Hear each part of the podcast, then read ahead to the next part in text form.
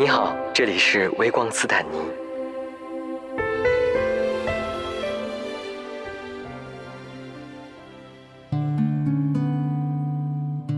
Hello，大家好，欢迎大家来到微光斯坦尼。十几年前有一部很有名的网络小说，叫做《未名湖畔的爱与罚》，很多朋友都一定还记得。而他的作者逆旅主人在现实生活当中和他的爱人邢小七的故事，也一直都被很多粉丝关注。我也很有幸通过我家那位结识了他们。今天我特别开心，邀请到邢小七来跟大家一起分享他的彩虹心路，以及他和逆旅主人的十一年。就是，其实就是我昨天聊那个直播的时候，还跟大家说来着，就是今天要跟小七来聊天儿，然后我自己也特别开心，因为很多人其实也都是你和逆旅的粉丝，然后也都关注你们很多年，所以就今天特别开心，然后就请小七先跟大家打个招呼。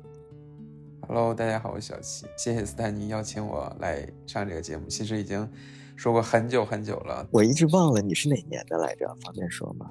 我是九零年的，你九零年，你大概是在哪一年？就是呃，发现自己的取向的，或者你多大的时候？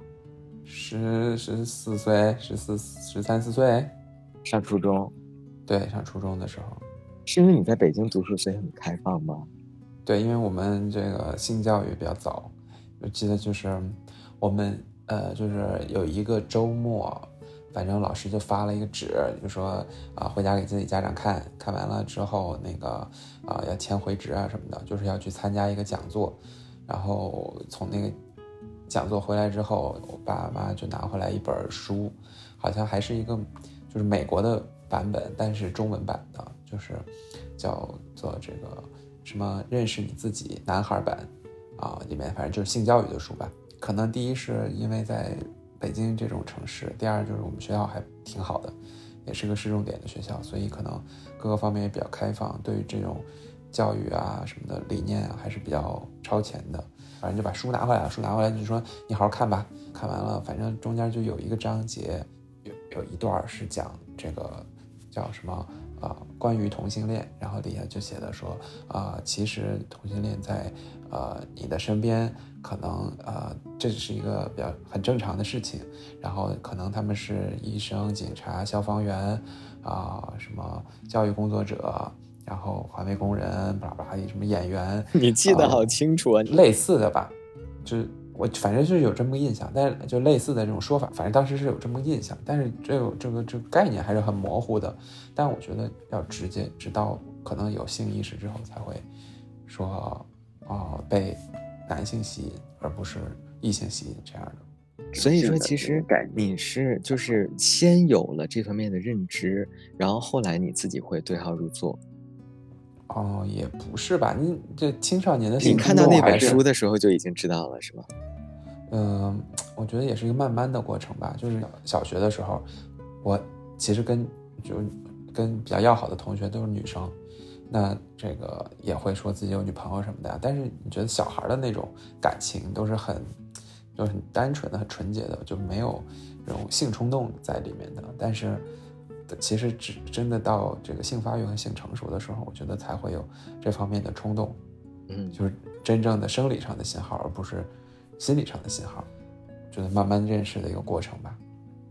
所以相当于是，其实你最开始就已经有比较正确的引导，所以你在确定自己的取向之后，也并没有经历过任何的内心的纠结呀，或者是迷茫，对不对？对，因为嗯，这是初中的事儿嘛，初中，但是嗯，没有什么感情，那个时候学业也都挺忙的，然后反正就是考试呗，然后就是正常学习，呃，上了高中以后，可能才会有比较明确的这种。概念，而且，呃，像我们高中就是更开放一点的一个状态。就刚才其实我还看了一个那个报道，就是我们学校最近还挺火的，就是望京我们学校的那个初中部的分校给自己的学生写了一封信，就说这个疫情当下，大家应该用什么样的态度去面对疫情和生活，面对自己的老师、同学，面对自己什么的。我觉得，反正大家要是看到的话，肯定会有印象。就是我们学校就是还是一直比较有这种人文色彩在里面的，这样的环境，其实你就会塑造大量的比较开放的文化出来吧。我们学校的男生女生啊，都还比较开放和包容，然后对于这种就特别是青少年天天惦记在心里的事儿，就性的这个问题也是不是很避讳的。然后对于恋爱啊什么的，然后这个环境还都是比较包容的。嗯，甚至我们那个时候，其实大家就会开始交流自己的性取向啊之类的这种问题，就大家交流就更加的自由和这个坦诚一点。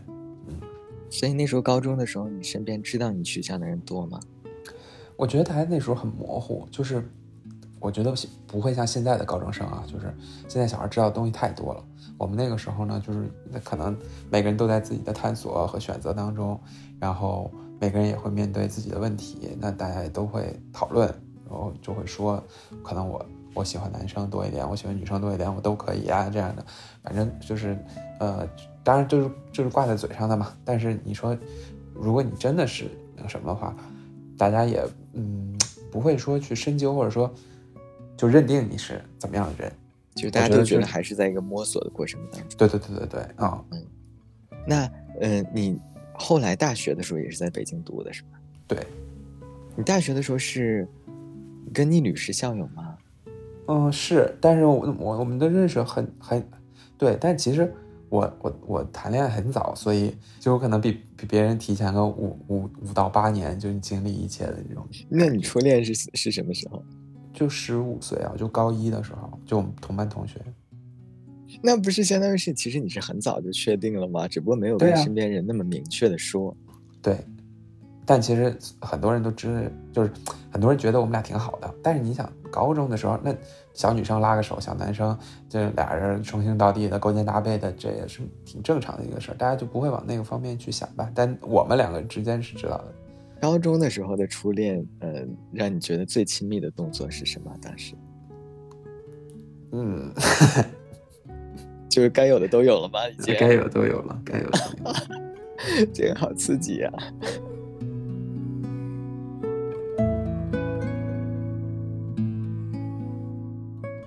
对，因为我们呃，反正就是，呃，一起还去个什么夏令营啊之类的什么。那为什么后来分开？嗯，上大学吧。上大学之后，感觉就是，嗯，因为我觉得高中相对来说是比较一个。乌托邦一点的环境也比较小的一个环境，大家在里面想的事儿基本上是一样的。但是上了大学之后，你的眼界、你的追求、你的目标、你的未来都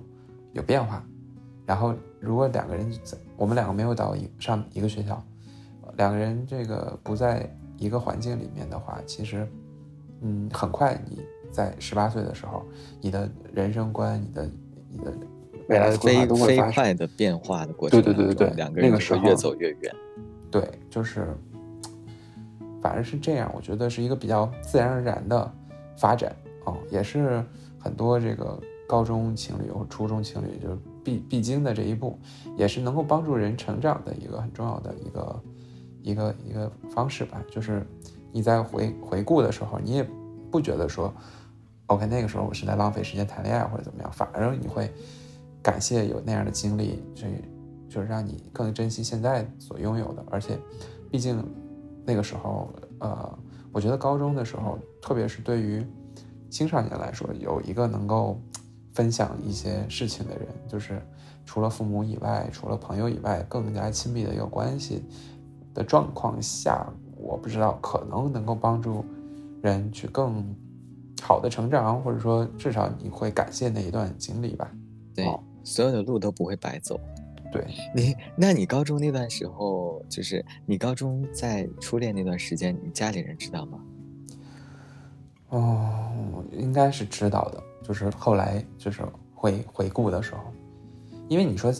初一个高中小孩，什么以为自己有多隐蔽，有多那个什么，这可能吗？对对，都是掩耳盗铃。对啊，所以，因为你刚才说，就是你基本上每一步可能都比其他人早了五到八年，所以那你嗯跟家里人出柜是不是也很早？没有，其实还这个都是一个挺靠后的事情，那都是我感觉是一五年还是一六年，嗯，一七年左右的事儿，就我觉那个时候其实相当于是你在感情上已经很稳定了。对，是的。在子之前没有出柜是出于什么考虑？也不是没有吧，我觉得我我父母就是想要跟我谈过很多次，但是因为我从小可能就是当好孩子当惯了，你知道吧？就是我我还是比较担心和害怕，就是也让他们陷入到很多的困难和选择当中。嗯，嗯，那最终一五年是什么契机让你做了这个决定？不是我做的决定，是我我父母跟反向做的决定。是一个下午，一个周末，然后我回家住了，因为我已经很久不住在家里，我从上大学以后就没有住在过家里。然后我那个周末在家住，然后我我跟我妈就是呃围在那个客厅的沙发上头，然后待着看电视什么的。然后我妈突然就说：“嗯，有个事儿，我就是一直想要跟你说，但是呢，我没有找到好的时间，不然我们俩就现在聊聊。”她老说抓不住我，你知道吗？因为我老不在家，我就没有没有一个好的时间能跟他们说这个事儿。反正就说这个啊、那个就是我跟你爸的事儿，你跟那个谁的事儿，我们其实都知道挺长时间的了。但是我我们觉得要要要找要跟你去谈一谈。反正我觉得我妈情绪也挺稳定，但是她也也感动了一下啊，也是就是抹了两把眼泪，因为我们家人情绪都是比较浓烈的那种。我爸稍微好一点，他可能自己也会觉得是一种释放。我不知道，就是好像在就很多事在我们家就是跟别人家都不太一样，所以有的时候我都不敢给别人出太多主意，特别是关于家庭的主意，因为我就是我聂老师也老说，就是你我就是没有在在家，我就是没吃过苦，我也没挨过骂，然后也没有这个我父母也从来没有不尊重过我任何一个决定，或者是咱们俩也挺像的，我也是，哦就是对啊爸妈也经常说我从小被保护的太好了。对对对对对，反正就是这个，就是说，嗯、就是说你从小就你不你不知道别人是怎么长大的，所以你也少给人家出这个主意什么的。就是有的时候我，反正聂老师也老说我，就是有的时候想问题比较天真啊什么的。但嗯，我不知道，anyways，呃，然后我妈反正就说这个但是你爸在吗？不在，我爸在楼下，就是挺奇怪，就是我爸在楼下，我妈在楼上，但是其实是我爸跟他说的，就是其实他们两个人自己也知道，就是让让我觉得有点像喜宴，但是也没有那么 dramatic，因为他们俩人的心情，我觉得有一点像喜宴里面的的那个呃顾亚雷和那个郎兄演的那个，嗯对对对对对，有一点像，但是又不完全一样，因为他们没有那么保守，所以呢，就他们也没有那么多牵挂，所以呢，就是我妈说这个，其实她她能接受，她怕我我爸接受不了，然后她说有一天我爸找她聊，然后我爸的意思呢也是他能接受，怕我妈接受不了。啊，反正他们俩也又，然后又互相开导吧，好又幸福的家庭怎么着吧啊真的是，然后大家听了好像肯定会觉得好幸福。然后彼此好像也没有发现也没什么考，当然他们肯定也经过一番斗争吧，反正也也问了一些问题吧。但是因为嗯，聂老师在我们家就展现出来的那种，以及他的那个比较优秀的那种程度，就是因为我爸妈一直觉得我都挺优秀的，但是自从就是啊、我带他回家之后，然后给他们说他的事儿什么的，他们就从来再也不说我我好了。就都都变成人家好了，然后，因为当然当然我的确也是比不上人家，就特别是各种靠谱程度以及这种成长的程度，所以可能我这个上大学毕业以前是被家里保护，大学毕业以后又又是又是这样，所以我觉得我也我也没有什么特别要去去去去再优秀或者是太优秀的一个一个动力。他们当时问，就是你妈妈问了你什么问题，你还记得吗？哦，真的不太记得了，因为我我我还是就这这个事儿之所以就是后来是反向的，就是因为我不好意思开这个口，所以人也有一种自我保护机制，就是在你比较尴尬的时候，比较害怕面对的事情的时候，你就会忘掉它。选择性遗忘，对对哦，但我我我是记得那个场景的，以及记得我的那种就是心里的感动和感谢的嗯，哦，因为后来就是你那个之前就是易老师一直想让我就是赶快那个什么，因为他是八百年前就出柜，他他是一个小屁孩的时候就说这个事儿了，就是考小学还是初中的时候吧，啊、但小学和初中跟家里人说，家里人很多人会觉得你在闹着玩儿，会不那么当真。对呀、但是后来就是他不停的的出轨是吗？对对对对对，嗯，好吧，好吧。哦所以你当时就是在在回答完他们的问题，其实相当于是你给了他们一个正面的回应，他们完全坐实这件事儿了。然后后来你觉得你们的相处有什么变化吗？好像更更自如了一点吧，特别是对于聂老师来我们家吃饭，或者是我们呃交交流和交，就是他们的交流，我觉得更没有那么藏着掖着了，或者是怎么着了吧，反正就是当自己家人了嘛。然后我记得我也发过一个微博嘛，就是我我那个就是我们我跟我妈看完电影之后，就她老就说她自己有两个儿子啊什么的，然后她也反正她嗯，他们两个经常在我面前表达，就是说，呃，他们是对易老师更好，而不是对我更好的。特别是在没有在没有倪老师的情况下，是这么跟我表达的，因为他们觉得，当然了，这也是可能也是事实，就是，啊、呃，倪老师从小没有受到过我这样的关爱和保护，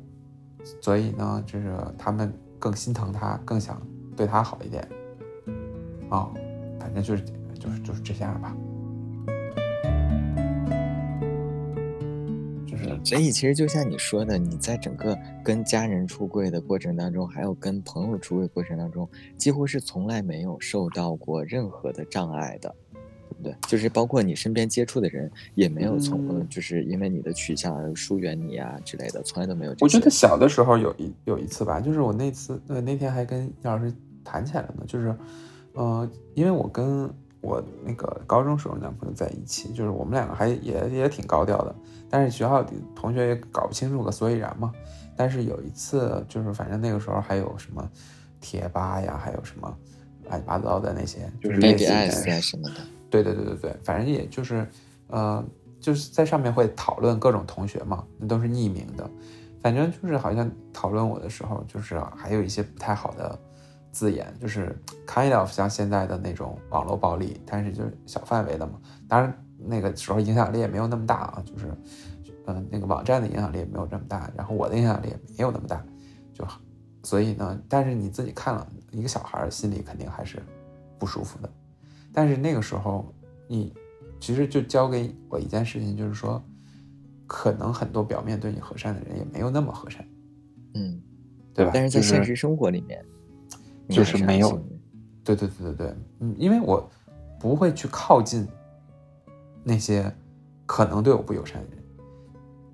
但是呢，我不太会欺骗别人，所以我，嗯就是我从来也不会招惹直男或者喜欢直男。你这一点真的好开明啊！不是你这一点真的是好明智啊！但就是你刚前面说的那段，其实我特别能理解，因为我为什么说，其实就是我刚才跟你聊完这这一段之后，我觉得就是咱们俩有些方面还是蛮像的。所以其实这种情况下呢，你身边的人往往可能也是比较真诚和善良的人，再加上呢，可能呃学习啊或者为人啊，然后包括长相啊，大言不惭的说啊，长相啊什么的也都还可以。那主要是你啊，长相主要。不不不，主要是你，就真的是就是可能身边的人呢，也不会有特别多对你攻击的槽点，啊，就如果仅仅是因为你的取向而已的话，呃，其实他们在此之前已经认可你这个人了，所以相相对来说，后面再去认可你的取向就已经容易很多。啊嗯然后，嗯，刚刚也说了很多你跟逆旅在在你出柜阶段的故事嘛，你入校的时候他已经离开学校了，对呀、对，就是是怎么认识的？因为我我之前也直播的时候也说过，但是我直播也没有什么人看啊，几 几百人。然后就是，嗯，其实是因为这样，我上学上大学之后，我刚才不是说这个也跟那个前男友分手了吗？就是我不是呃上北大嘛，然后我这个刚入校之后，反正也挺迷茫的，因为之前的人生是的目标很单一嘛，就反正就是考个好大学。然后大部分的事情都有人给你操心嘛，但其实上了大学之后，那很多事情都要靠你自己规划的。那，嗯，说实话，我也并不是说一个超级学霸，或者是学习特好特好怎么样，就是擦着边儿进的。那上了学之后呢，因为你周围的厉害的人太多了，就像我这种擦边进去的，就混进去的，就跟人家没法比，人家恨不得饱读诗书，然后。会这会那的，然后就都一个个都是牛人。你当时觉得自己怪不错的，进进去之后你就小小透明，然后反正也没有没有什么，也不知道要干嘛，也不知道这个呃学学要要怎么读书，要怎么那个呃努力啊什么的。反正我我又学的是哲学，那一点基础都没有，因为我这不是我第一志愿，我是被就是。文史哲选一个，我觉得哲学听起来比较厉害，就选了哲学。然后去了之后就发现，哇，我的同学至至少有一半的人，人家是第一志愿进去的，人家就是要学这个，恨不得从从初初中开始，人家就已经开始读各种各样的这个著作了。然后我我一个好家伙，还以为是高中政治的人就进去了，结果那就是各种迷茫，人家不知道干什么。然后就那个时候就各种群啊什么就比较兴旺了，就不只是 BBS 了，呃，QQ 群加了一个 QQ 群，然后群里面呃反正就是什么北京高校联盟什么的，然后就听说你是北大的，就说那有一本书叫《未名湖畔的爱与罚》，啊，所以你那个时候的群就已经是就已经是同志群了吗？对啊。不是不是充值群为什么要加？对我我还信我还以为是普通的联谊群，不是联谊有那么多人可以联谊，谁要还有什么高高校联盟啊？OK OK 啊，但 again 那是二零零八年，他那时候还没有交友软件呢啊，那个时候大家用的还都是这个按键手机呢，还不是触触屏手机啊，然后还是主要用电脑呢，所以就是嗯，然后他就发给我了就读了。嗯，对，一个一个 T X T 文档，我之前也看过网络小说，但是看的不多，就是因为，嗯，高中嘛，就反正还是主要以学习为主，要然后我高中主要的娱乐就是不停的看同样的电影和两三部电视剧吧，因为我就一台电脑，然后我就一点光盘什么的，那时候也不流行移动硬盘的，反正就是来回的看看一些东西，但是到了大学之后，娱乐生活就变丰富了嘛，然后就。呃，好，我我记得就反正就看，因为一开始的描述就都是很自己很熟悉的环境，然后什么图书馆呀什么的，嗯，然后就不不不眠不休的看了大概二十四小时吧，就是从一天晚上看到第二天晚上，然后就觉得好像大学有有目标了，因为他大概帮你完整的讲述了一下这大学四年你会经历的事情。以及，如果你谈恋爱过不是过更丰富的校校园生活的话，你将收获的东西是更多的啊，而不是每天你就坐在宿舍里。因为我们学校就是选课，我我大一的时候我也不知道我怎么那么绝，就是我只有礼拜二和礼拜三有课，我我礼拜二礼拜三就从早上八点上到晚上九点，我就是上上二休五。非常的闲，嗯，所以就是，我觉得可能也是这大一的时候乱选课导致的这个，呃，过于的松散了，过于迷茫，就是因为松散，所以才会迷茫。对，然后也不也不知道怎么支配自己的那些闲暇的时间，啊，然后，所以你后来去参加了社团吗？因为我记得他那个小说里面有很多关于社团生活的描写。对，就是我就是按照主人公的，基本上按照主人公的这个。轨迹去去完成的，而且我我我也做到了，因为，嗯，其实那写的还是一个号称是蛮蛮牛的人，反正就是，号号称各种学生时代的各种高官啊什么的也都做过，但是我我也是从一个小透明和小学渣，反正最后也就在学校里还是给自己争得了一点遗产的吧，就是至少你学你上了这四年学，你还是做出了很多让自己让别人都能记得住的事情，我觉得也也是挺值得的哦。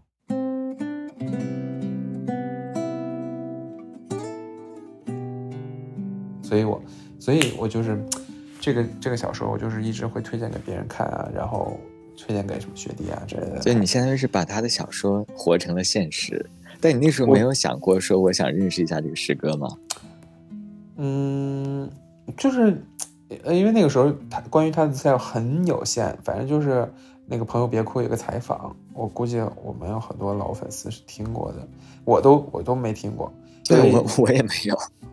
嗯，就是很很，呃，他刚写完那个小说的时候，嗯，就是零六年、零五年、零六年的时候的一个录音，然后呃，后来可能听过一听过一次，但没什么印象了。然后，反正就是好像号称人家反正都已经有比较稳定的感情生活了。然后我反正从来没有想过这个事儿，因为我上大学的时候我的感情不是很稳定，然后但是我的这个我的那个学生。生活还是比较稳定的，就是我还是能够当一个好的学生，跟这个过出一个比较精彩的大学生活。但是我的感情生活不是很、很、很稳定，所以我觉得也是后来为什么就是进展很快的一个原因，就是因为我没有一个很、很这个按我如我所预期的一样的比较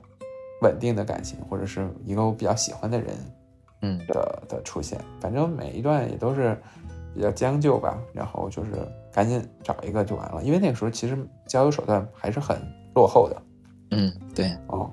因为你大学你大学在校内大概谈过几段恋爱？好像没有，我没有，啊，都是校外的。嗯，对，因为我喜欢比我大的，我不喜欢同龄的，我也不喜欢比我小的。哦，啊，同龄的不行。对我。我后来就没有怎么找过同龄人了，所以那个时候交往的基本上都是社会上的人，也不是，就是嗯，研究生，可能就是也是学生吧，就是但是不是我们学有嗯呃毕业了的，基本上都是，嗯。哦，明白，因为我那个时候除了除 除了一些那个学生工作以外，我还是那个我们学校的那个同志版的版主。然后还组织过比较大的联谊什么的，跟什么清华的、人大的什么的。那个时候，而且我们还就是第一，我相当于第一次做了那个板山，因为我们学校那个 BBS，它个几个比较活跃的板，它每到夏天的时候会定做一次那个主题 T 恤，嗯，然后我们还做过一次，然后就等于你穿上这个，就是因为我们学校那个腐文化也挺。挺那个什么的嘛，也有很多女生订啊什么的，反正就是大家就是勇敢的穿起来那件衣服，就还蛮像，就现在那种 Pride 之类的那种那种感觉的吧。我记得当时订出去八八九十件吧，这个反正都都是我组织的什么的。我觉得也这些事儿也都挺有意思的。所以你是毕业之后才认识你女？不是，我是大大三的时候，我有个朋友那个认识了。他的朋友，因为，呃，反正也是阴差阳错吧。这个他他其实一直都在北京工作，从美国读书回来之后，但是呢，他有这个当时的大学同学啊什么的，反正就是后来他们又慢慢的熟络起来，也都是同志。然后后来，但是他们上学的时候并不知道啊，就是后来工作了，因为他们这个都是一个行业的嘛，就是很快就都就又恢复联系了，然后。后来发现了，然后就一块玩啊什么的。然后我的一个朋友，是他那个朋友的前男友的朋友，所以反正就是各各种怪奇奇奇怪的前嗯嗯好。对，反正就通过了三个人，我们中间有三个人啊来认识的啊。然后就是呃，但是人家只说哦，我听我记得你挺喜欢那个小说的，我最近认识那个作者啦什么的。嗯。然后。我说 OK，然后那个时候刚流行微博，然后他就把微他微博 ID 告诉我了，然后我就关注他了。关注他，反正他偶尔也会发一些日常，那是他不是现在这个微博，就是一个老微博原来的一个号，嗯嗯，然后发一些日常，然后我有的时候也会去评论啊什么的，然后他也不不怎么搭理我，反正。因为人家粉丝太多了，是不是？那个时候就已经有很多粉丝了吧？嗯，还对，因为他的那个微博跟他的博客是连在一起的，嗯，所以有好多他的那个博客的粉丝，他博客当时也更更新一些东西。对呀，所以那个时候你在在他面前应该还是小透明吧？对，然后后来六，就是我快放暑假的时候，我给他留了个言，反正不知道怎么他就回了，回了之后。就我们俩就开始私信啊什么的，私信完了就说那就师兄请吃饭呗，嗯，然后我那时候也在实习，哦，我在东直门实习，他在国贸这边上班嘛。那时候留的是啥言？哎，就是他去喝酒，然后我就跟他说，如果是我的话，我就点一个什么什么什么。然后他后来说这这这小这小子还挺能装逼什么的，然后。然后这个就有了线下第一次见面。对，然后因为我在实习，反正那个时候也是我们玩的比较好的几个朋友，那个暑期的时候都去那个美国 summer school 去了，就留我一个人在北京，我也挺无聊的，我就也找了个实习，边实习边跟他闲侃。然后他就说：“那师兄请吃饭，你请吃饭就请呗。”然后我们俩就去，就去吃了个上海菜，因为他在上海长大的嘛。嗯，然后。去吃个上海菜之后，我们就跑到了他当时发微博的那个酒吧去喝酒。嗯，啊，酒吧喝酒，呃，反正就喝喝了两杯吧。他说：“那去出去走走吧。”我们俩就出去走走那个 CBD 里面那块儿，然后走到世贸天阶那边，然后他就拉我的手了，然后拿拿下了。好快呀，这进展很快。我刚才还本来想问说，那是第一次见面就双方一见钟情吗？结果没想到你直接就拉手了。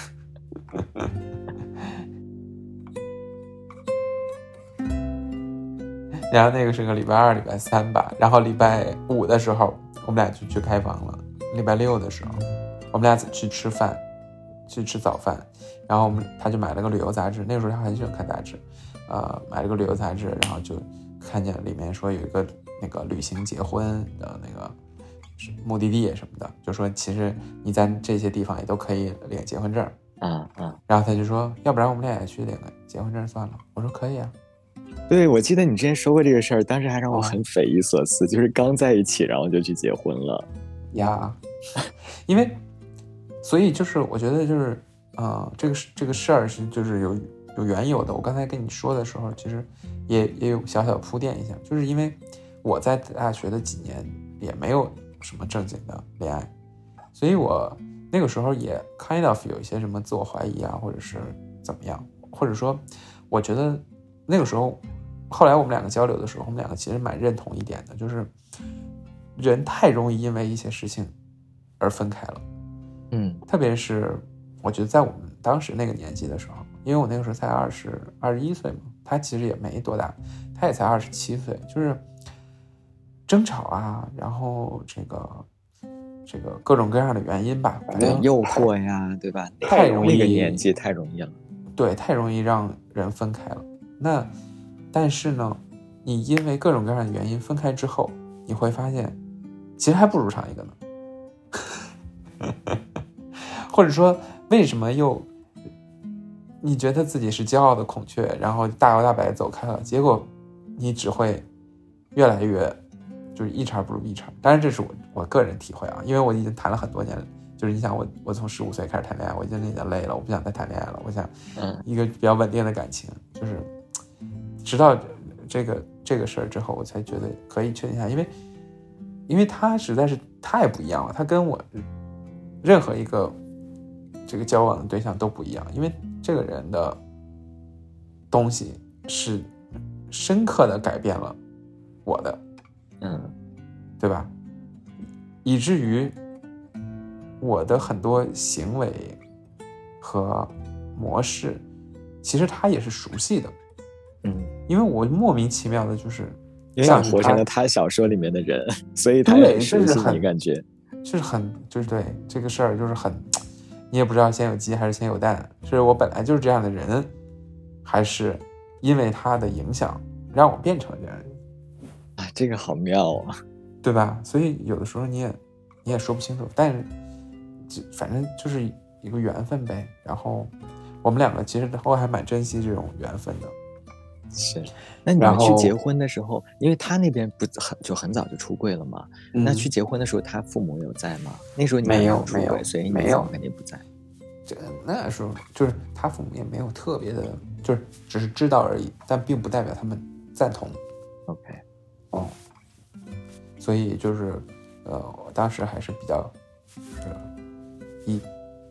以自己为那个什么吧。但是我们邀请了三个朋友跟我们一起去。然后我们当时在微博上说叫“婚戒远征队”嘛，就是因为他很喜欢看《魔戒》，就用那个《魔戒远征队》改了一下叫“婚戒远征队”。然后我们就跑到加拿大去结婚。但是其实从从说要结婚到真的结婚也经历了几个月。然后他还到香港去，就是他刚换了工作，要到香港去这个老板面前这个熟悉几个月。然后嗯，反正。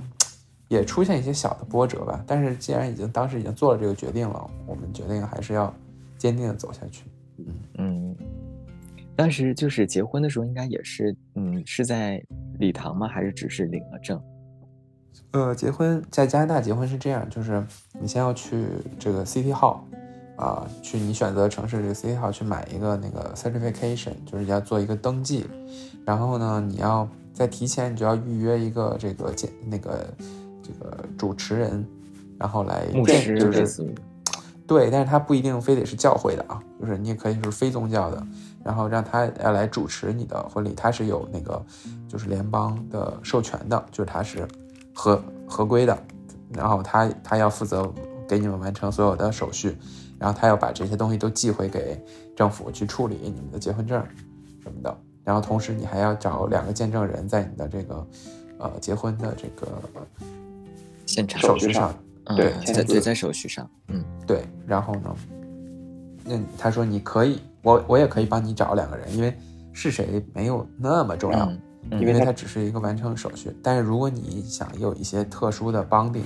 或者是你有很重要的朋友可以在的话，那就一起在。所以我们当时就邀请了一些朋友，然后最后有三个朋友跟我们一起去嘛。后来就大家就在那上面签字，等于，就。完成了手续，后来我们回国之后，就是从国外就寄回来的结婚证，这是加拿大的那个方法。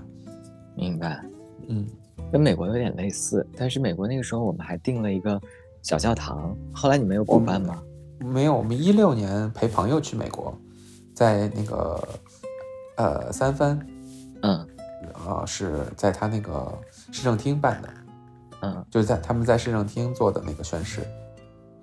所以，那你有你你你有想过想要补办婚礼吗？我有婚礼啊，我们当我们那个结婚回来之后，在北京就办了，啊，在北京办了，嗯，啊，因为就是我一直都很遗憾，我们结婚的时候没有双方父母在场，哦，就我觉得这是没有我们也没有，就是我非常想要在，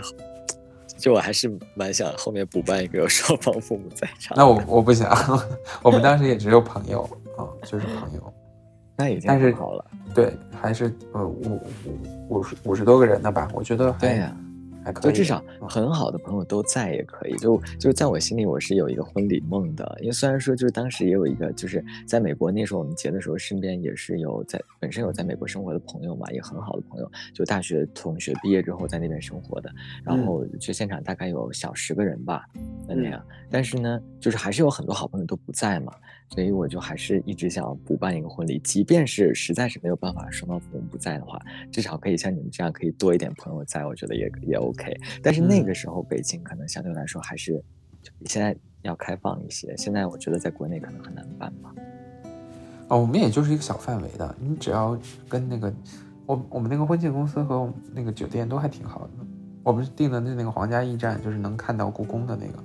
因为我们原来去去那边吃喝酒啊什么的，还挺喜欢。我也老去，对，所以他对那个地方还是相对还是还是比较私密，基本上也可能不会有什么别的客人看到。你现在你你们会把二楼那个露台都包下来嘛？对吧？对，就是那样。嗯，明白。哎呀好羡慕啊！那个时候，但是我跟你说，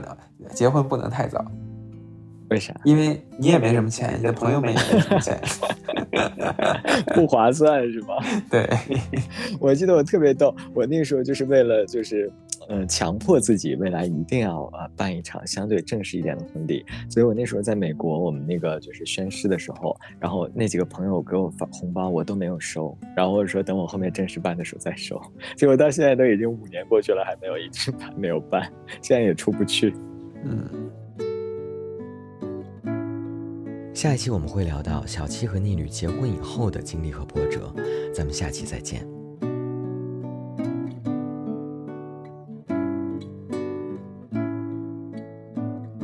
感谢收听本期节目。你可以在喜马拉雅、哔哩哔哩、网易云音乐、小宇宙、猫耳 FM、荔枝播客和苹果播客上找到我们的往期节目。